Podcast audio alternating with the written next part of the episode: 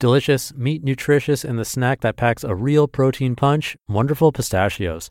Each one ounce serving has six grams of protein, giving you over 10% of your daily value and making Wonderful Pistachios one of the highest protein nuts out there. But perhaps more than that, I love all of the flavors they have.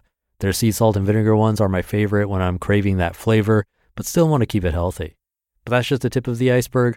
Wonderful pistachios come in a variety of flavors like chili roasted, honey roasted, smoky barbecue, and jalapeno lime, to name a few.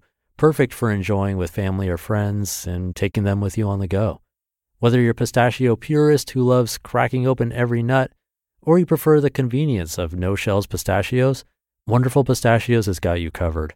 Grab Wonderful Pistachios and elevate your snacking game today. So fill up with a healthy snack when hunger strikes.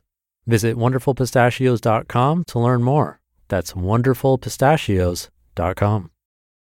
Before we start, please check out our new podcast, Good Sleep. Have you ever noticed how a calm mind can really set the stage for a good night's sleep? That's the idea behind our new podcast, Good Sleep. Greg, our host from Optimal Relationships Daily, is here to help ease you into a peaceful night's rest with some positive affirmations.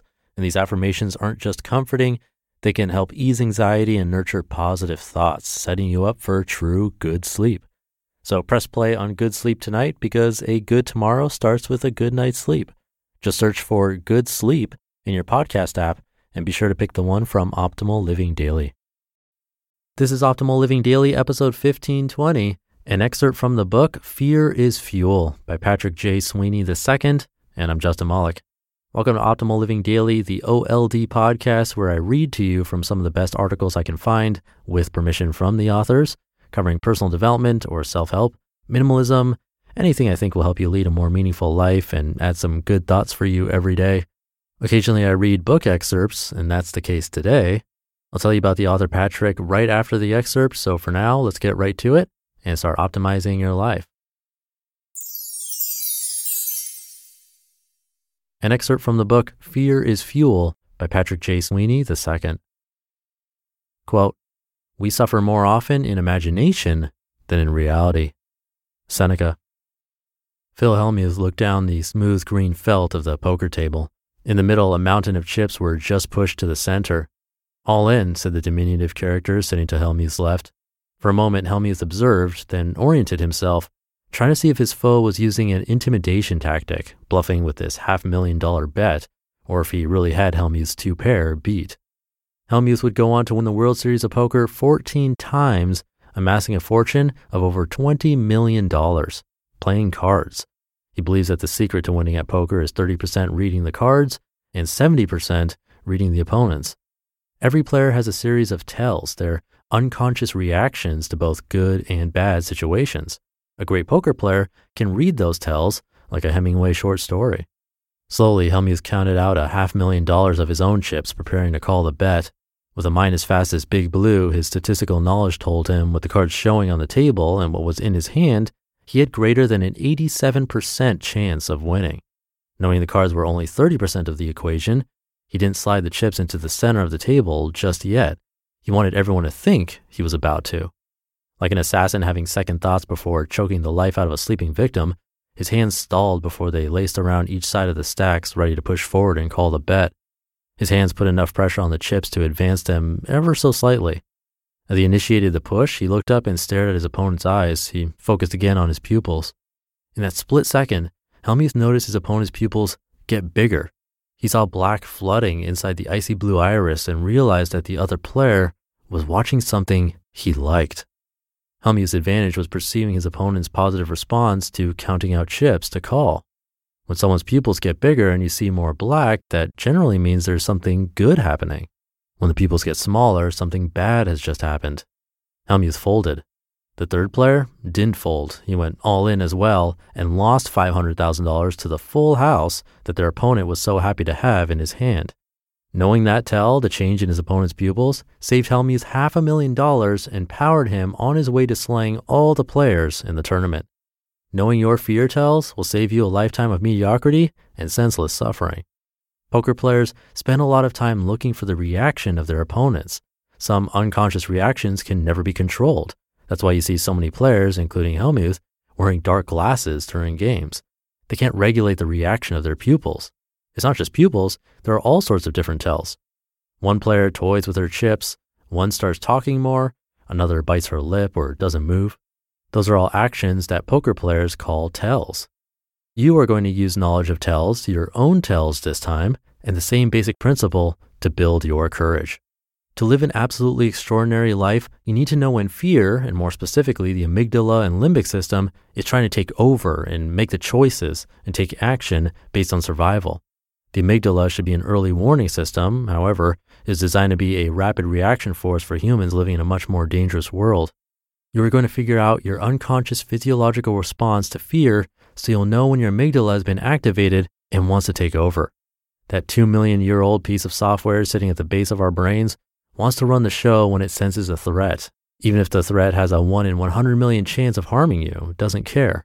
Once that lizard brain and primal survival network has sprung into action, then you can make a choice, but most people never see it that way because they don't recognize their tells.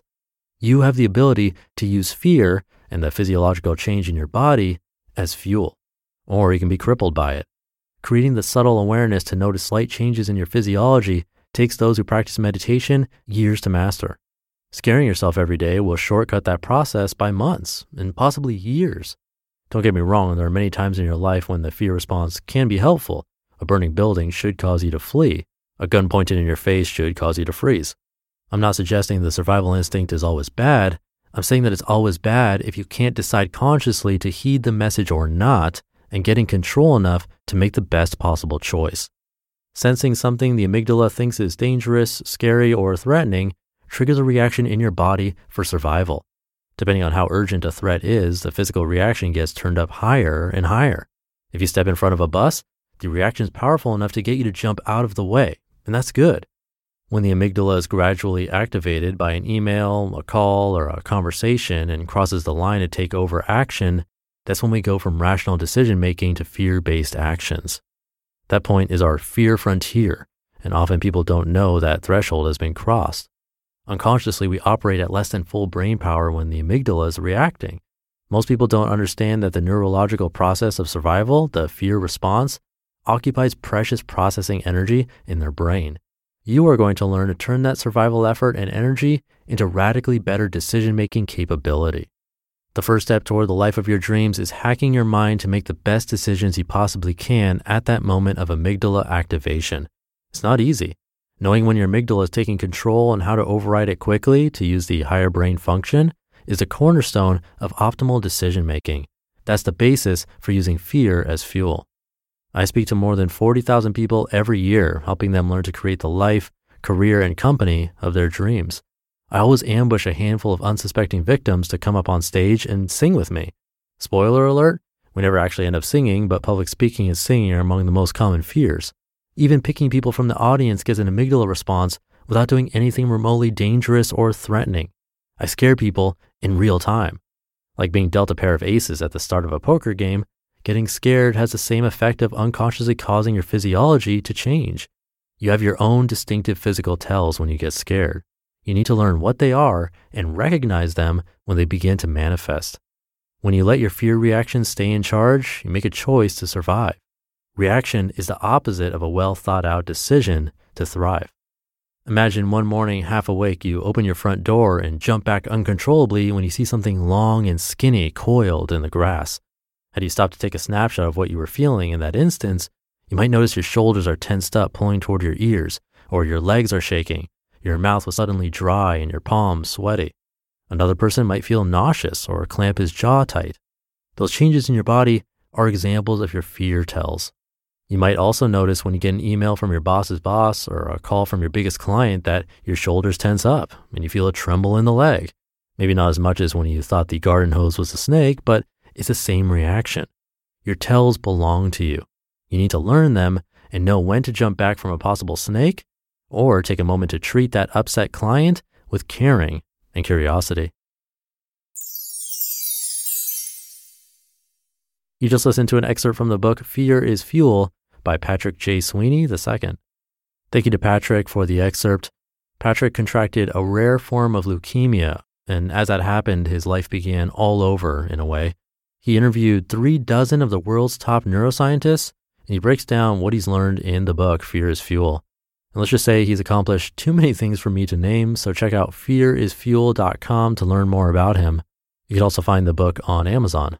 And again, that's fearisfuel.com. Definitely check it out and check out his story. But I'll leave it there for today. Hope you have a great rest of your day. Thank you for being here and listening to me and for subscribing to the show. And I'll be back tomorrow with another new author and where your optimal life awaits.